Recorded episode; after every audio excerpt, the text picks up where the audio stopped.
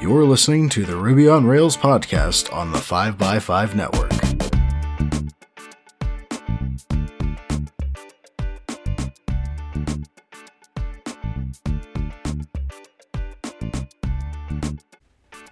You're listening to episode 314, and I'm your host, Brittany Martin.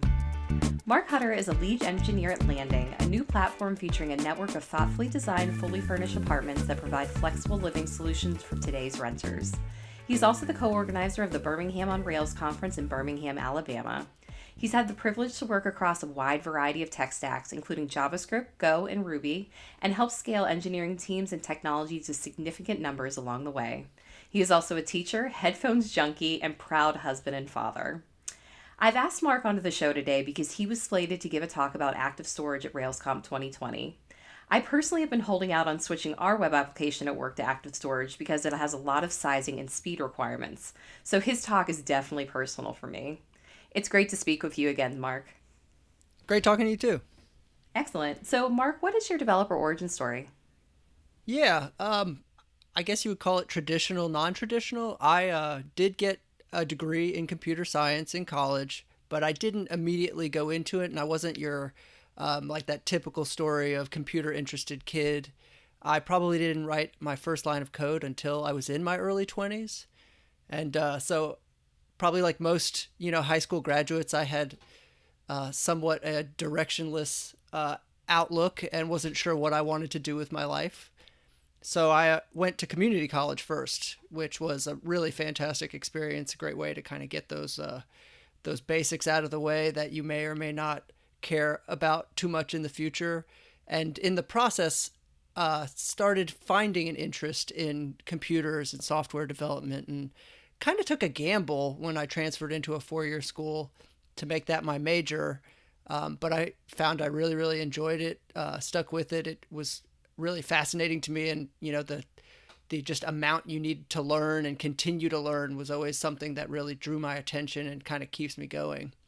And then after college, I got into, you know, I graduated 20, 2009, which was kind of right in the midst of the last recession. Jobs were tight, so I got a job at a consulting, you know, staff aug kind of company, which put me in, placed me in a lot of enterprise clients, banks and energy companies, and things that were using uh, your more traditional enterprise technologies, Java and .NET, and uh, you know a lot of reporting services and a lot of SQL.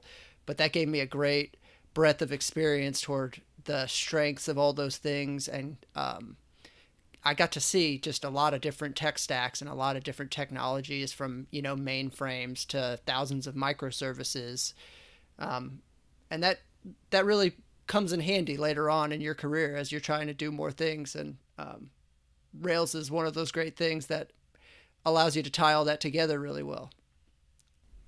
So I love your origin story. And one specific thing I wanted to call out was the idea of going to a community college to find out what you really want to do. I find that community colleges are highly underrated. After I graduated with a degree in marketing, uh, when I was working at my first job, I had kind of regretted not double majoring in computer science. So I figured, hey, I'll go back to community college and take some computer science classes. And that's where I actually had a really good time writing Visual Basic and Java, and actually ended up becoming a Java tutor for the community college. So I think that is a really smart path that you took just to make sure that you truly liked coding. Yeah, same. I I could not um, you know beat that drum enough of how valuable that was. I think it's a really difficult uh, question to ask an 18 year old like what are you gonna do for the rest of your life kind of thing and uh, you i think you see that a lot in the outcomes of four year programs and community college typically are smaller you know the curriculums are a little more dedicated perhaps and uh, for me it was great to get all of the my community college degree is in general studies. I don't even know what that really means. But all that means was when I got to a four year institution, I could totally envelop myself in what I was majoring in. Like it wasn't spread, it was just computer science. I was a, a computer science and minor in music. So I could just focus on these two things that I adored and really could pour myself into something which I think in the end produced a much better outcome for me in the career field. I completely agree. I, I love that you shared that part. So you mentioned that you have experience in Ruby on Rails, and of course, this is why you're on the show today. But uh, what is your specific experience with Rails? How did you get started in it? Or are you currently working with it today? I am working with it today. I started in 2014, and it's pretty much been the only, you know, language framework I've used since then. I started, you know, out of the consulting world. I moved more into product companies, and I started working at smaller companies. I liked the, I like and liked the small company vibe where you you get to touch a lot of things and they were using ruby on rails so i got hired actually as a java developer but they had some side rails products and i was working on those things and um, it it really like in opened my eyes just enlightened me to a lot of things i had this really great coworker who was you know your true Rubyist, like your tried and true. We all know this person, and they loved teaching and explaining and pairing. And so I would just sit with him every day, and he would teach me all the things. And you know, Rails once it strips down, if anybody's ever had to do Java development and like, you know, do a Spring configuration of dependency injection in that XML file, you understand the benefits of like stripping all that away and getting this you know convention over configuration approach because you're able it makes it makes the simple things just go away. And so you can focus on the harder things and making them simple sim, more simple problems.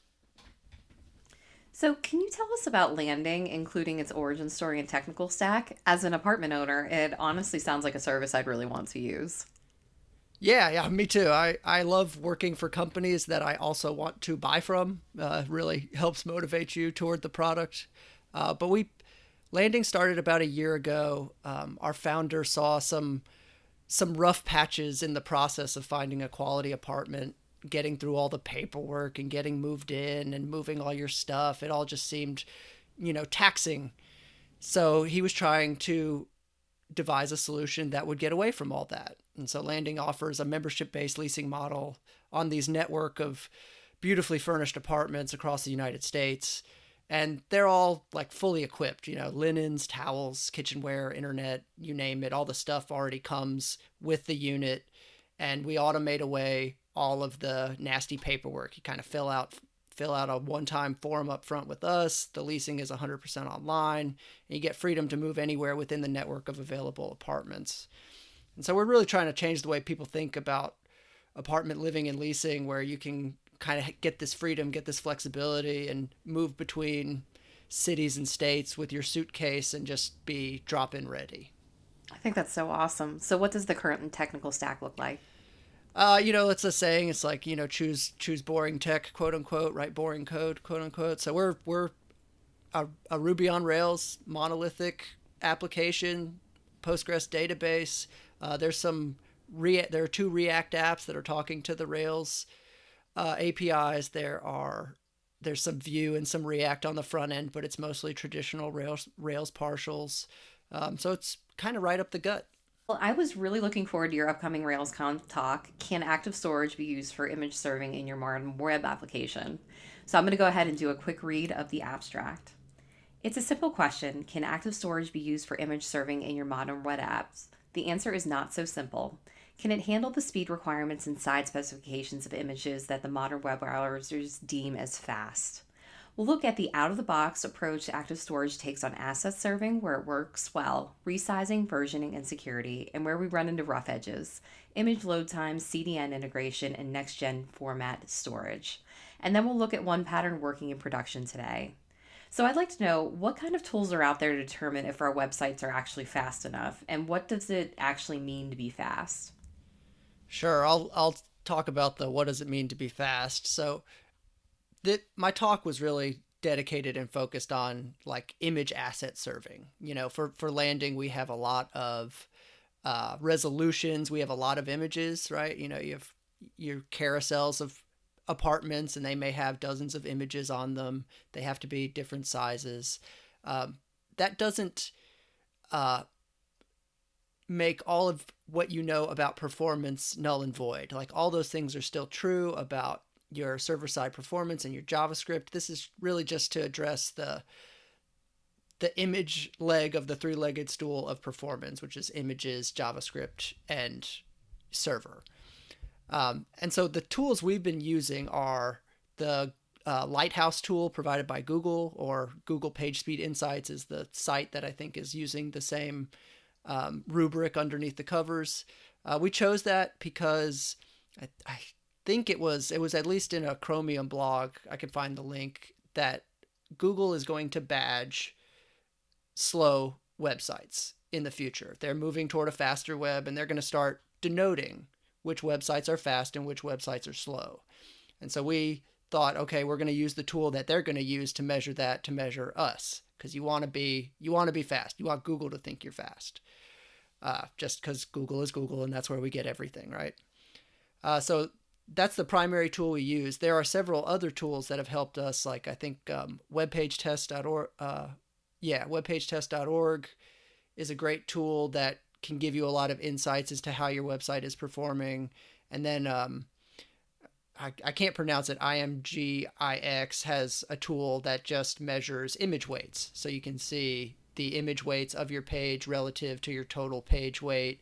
And they can suggest, and obviously they're a service. So, you know, try to sell you on their product of what you can do to improve your, your uh, image performance. That makes sense. One trick that we do at work is, well, I wouldn't call it a trick, but one service that we use at work is something called Kraken.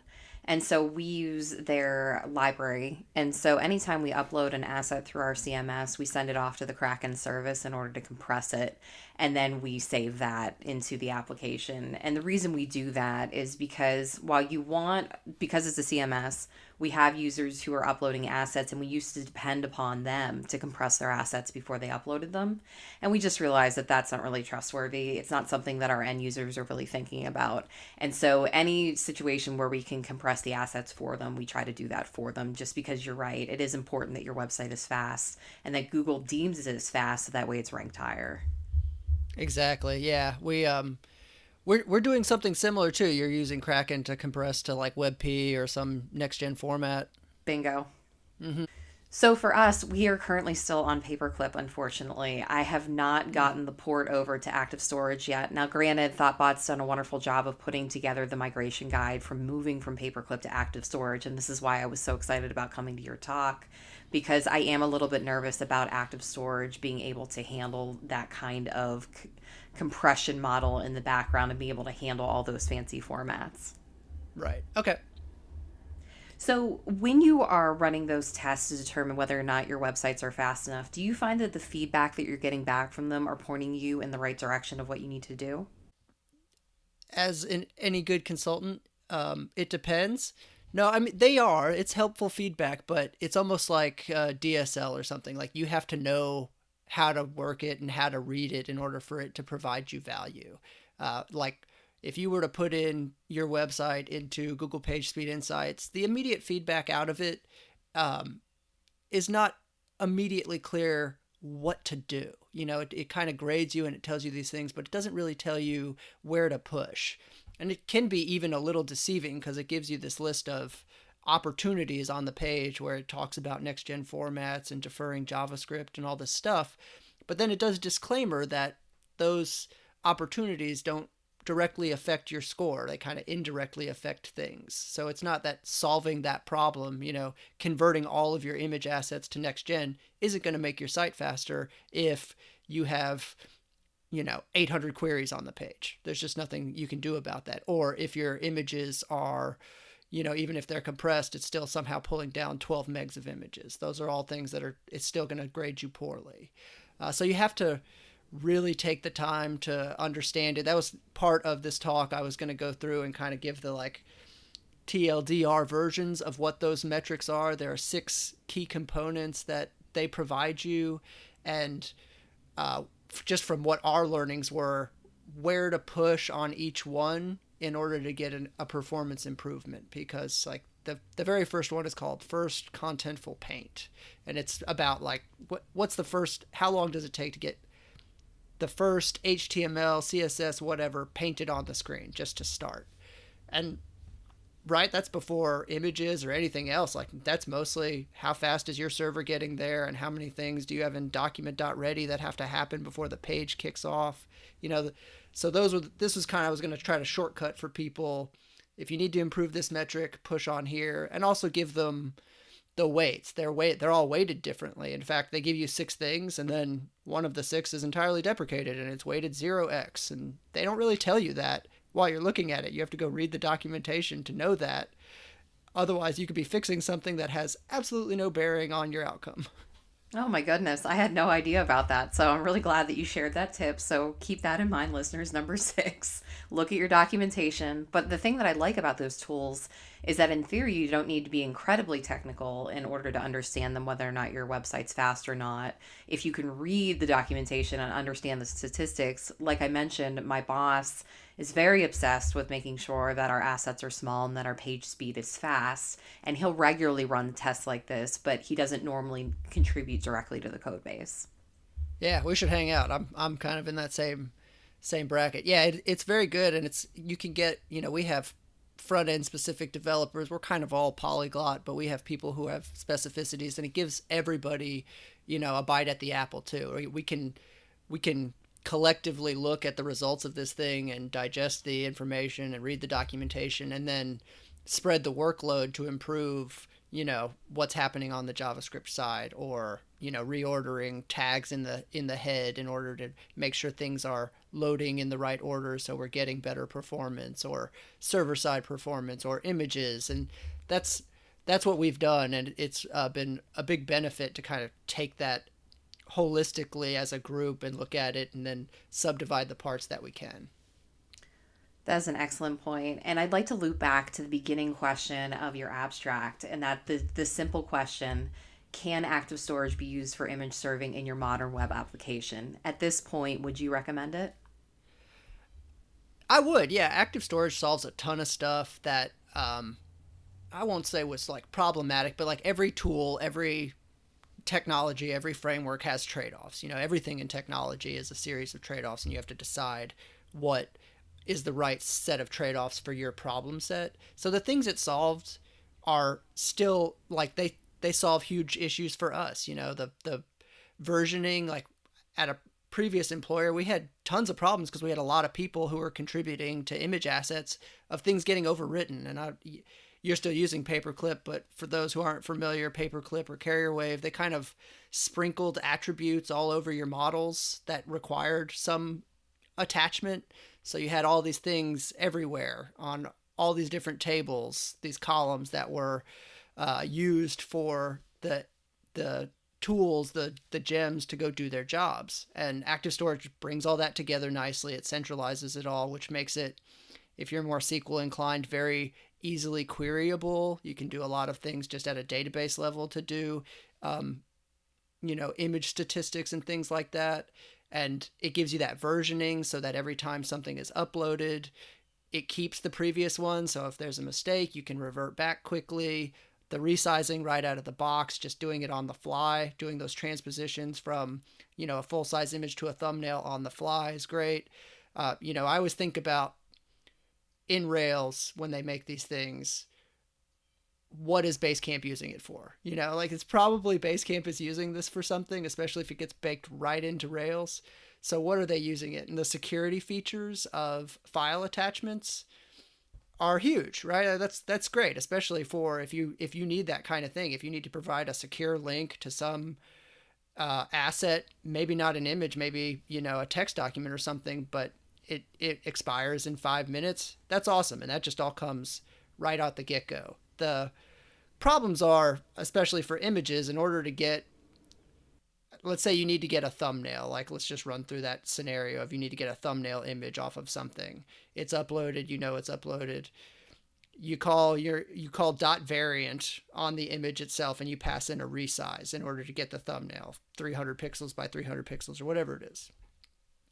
What it's going to do is it's actually going to run two SQL calls to your database, pull it out, run it through the transform- transformation inline, and then return you a 302 to your cloud provider wherever that thing is hosted. So it's going to transpose it into the right size, push it into S3 or you know Google or Azure or whatever it is, and then it's going to return you a 302.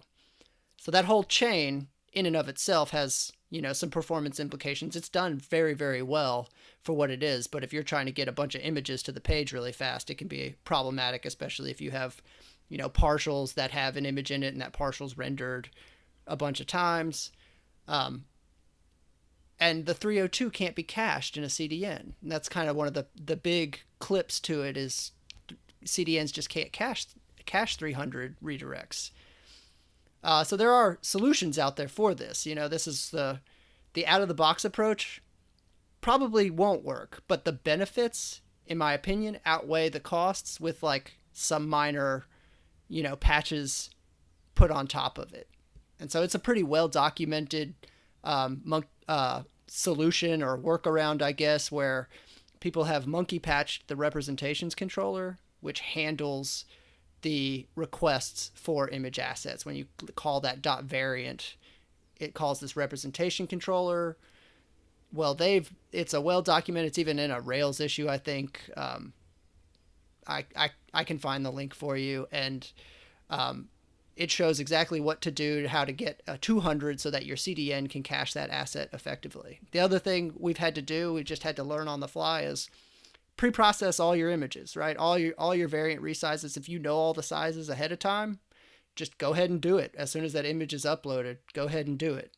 And the other nuance there is go ahead and do it, but go ahead and do it in the background because if you upload, you know, 15 images and they all have 15 resizes, you know, it's going to try to do that in your request response if you don't push that to a background job up front. So those were kind of like the three caveat solutions that I wanted to highlight as part of this talk where it's still good and you still want to use it. You just want to use it and make sure you do these extra things to make sure that your system is still fast and performs well.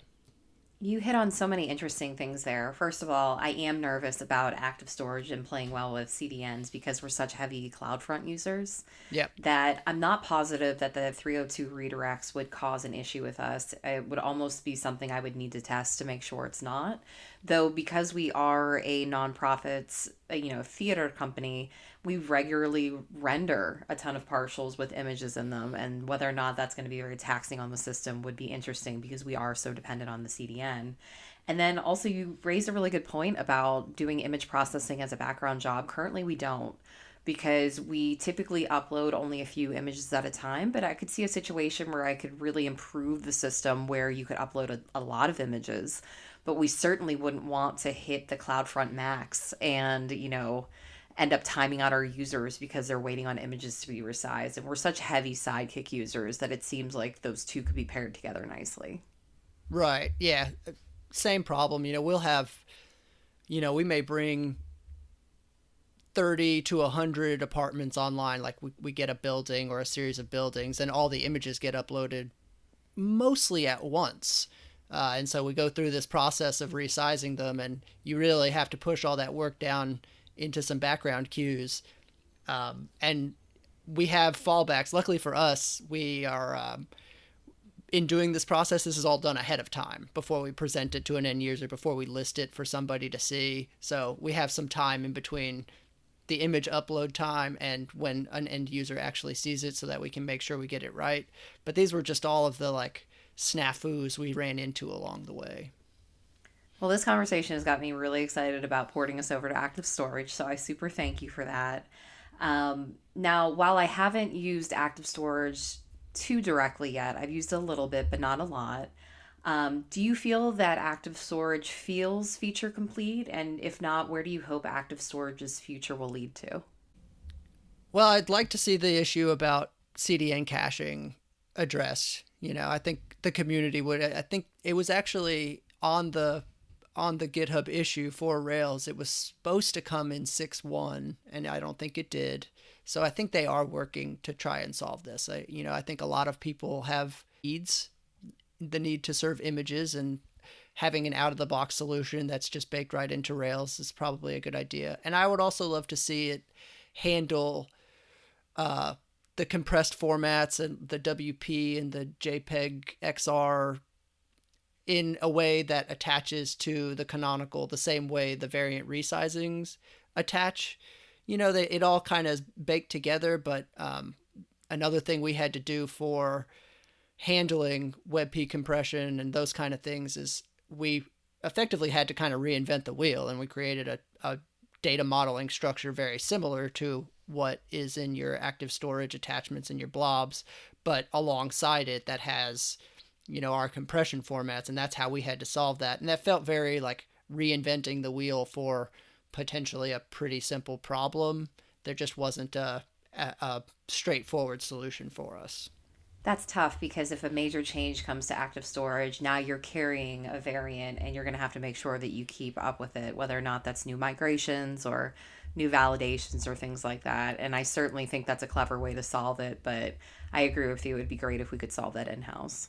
Yeah. Oh, and you know, the, just the the unnerving feeling of monkey patching a Rails, you know, controller onto itself, and like what happens in the upgrade paths of those is just terribly unnerving from like a you know people who have gone through the you know rails 2 to rails 3 rails 3 to rails 4 upgrades you know you're like oh please don't do this but uh, that, i'd love to see those things solved and i i do believe that at least the uh, cdn issue will be something that will come i think enough people have uh, published the issue published solutions around the issue that uh, the team is looking at it that's great. Uh, it's so it's so good to hear that there's so much community support for active storage already, even though it just came out in Rails 5. Mm-hmm. So, Mark, I'd love to ask you what your thoughts are on the future of the Ruby and Rails communities. Yeah, that's a great question. Um, so we did Birmingham on Rails in Birmingham this past January. We feel very fortunate as organizers to have gotten that conference up and off the ground and shipped before we knew any of this was coming. Uh, so we feel very blessed that we got to do that. That really opened my eyes into the the uh, there are a lot of regional, small regional Ruby and Ruby on Rails conferences around the world. Uh, ben Greenberg, I think, spoke at our conference and he published something about all of the regional conferences that he went to kind of worldwide, which I had no idea. And I know you know, years ago, there used to be all kinds of Ruby and Ruby on Rails conferences throughout the United States that were smaller, you know, Rocky Mountain Ruby and there was Midwest, and they all had, each region had their own, um, their own community event, I guess, you know, as a national event, but it's also kind of community driven and uh, more focused or whatever. I'd love to see that to continue to expand. I don't know if, uh, I just have been out of the know and these have been going on this whole time and I haven't known, or if we're actually seeing somewhat of a resurgence in those things.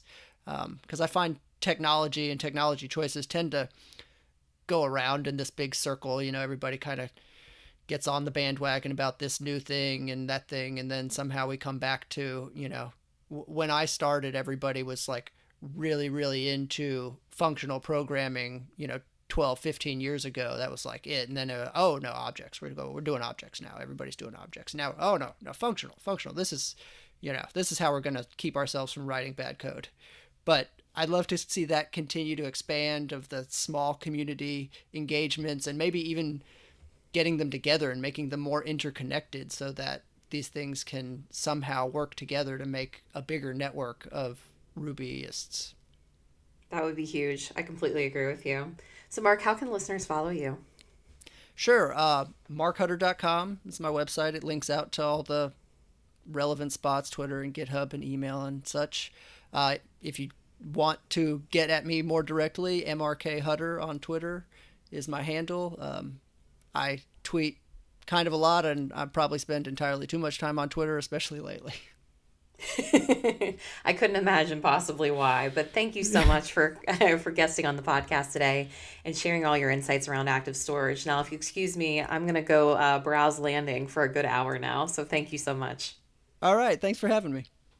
You've been listening to the Ruby on Rails podcast on the 5x5 network. Subscribe to us on iTunes, Google Play, or wherever fine podcasts are downloaded to stay in the loop on Ruby on Rails and open source software. While you're at it, please leave us a review and thank you for listening.